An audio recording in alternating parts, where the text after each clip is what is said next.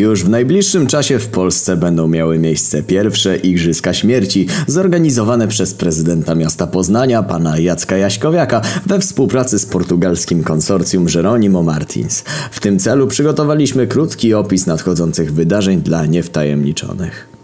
1. Czym są Igrzyska Śmierci? Są to zawody wzorowane na amerykańskim filmie o tej samej nazwie, które w nieco zmodyfikowanej formule w niedalekiej przyszłości będą odbywać się w Polsce. Polegają na walce na śmierć i życie 30 ludzi, których nazywa się cebularzami, z 15 województw otaczających Wielkopolskę. Ostatni, który utrzyma się przy życiu, wygrywa. Prawa do transmisji w całości wykupił TVN. Istnieją również stulecia niepodległości czy tysiąc stulecia chrztu Polski. Podczas ich trwania zasady będą zmieniane. 2.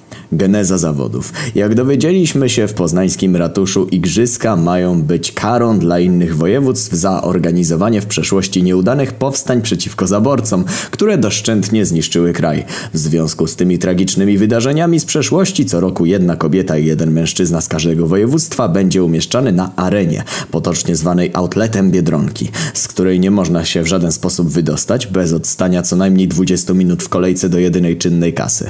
Uczestnicy będą musieli musieli walczyć tam między sobą. Ostatni ocalały wygrywa i zamieszkuje w wiosce zwycięzców, w modnej ostatnio dzielnicy o nazwie Śródka, razem z przyszłymi triumfatorami ze swego rejonu. 3. Proces wyboru uczestników. Co roku w każdym województwie będzie odbywać się ceremonia dożynek. Podczas niej z dwóch kul, w których mieścić się będą kopie kart Moja Biedronka wszystkich kobiet i mężczyzn zameldowanych w danym województwie, losowane będą przez celebrytów TVN-u, takich jak Tomasz Karolak czy Małgorzata Rozenek-Majdan, dwa nazwiska, męskie i żeńskie, osób, które wybiorą się na Igrzyska Śmierci. Ceremonia będzie transmitowana w telewizji, ale rezultaty zostaną podane również przez proboszczów w ogłoszeniach parafialnych na terenach całej Polski. 4. Rzeź.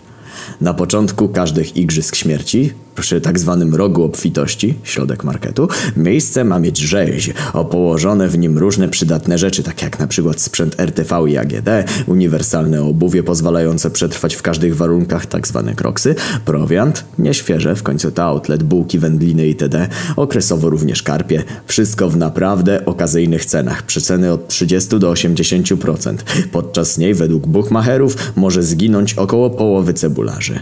Uwaga! Ze względu na to, że trzecie powstanie śląskie jest obok powstania wielkopolskiego jedynym udanym powstanem, uczestnicy z tych rejonów dostaną bonusowo worek węgla do jedzenia jeszcze przed rozpoczęciem rzezi.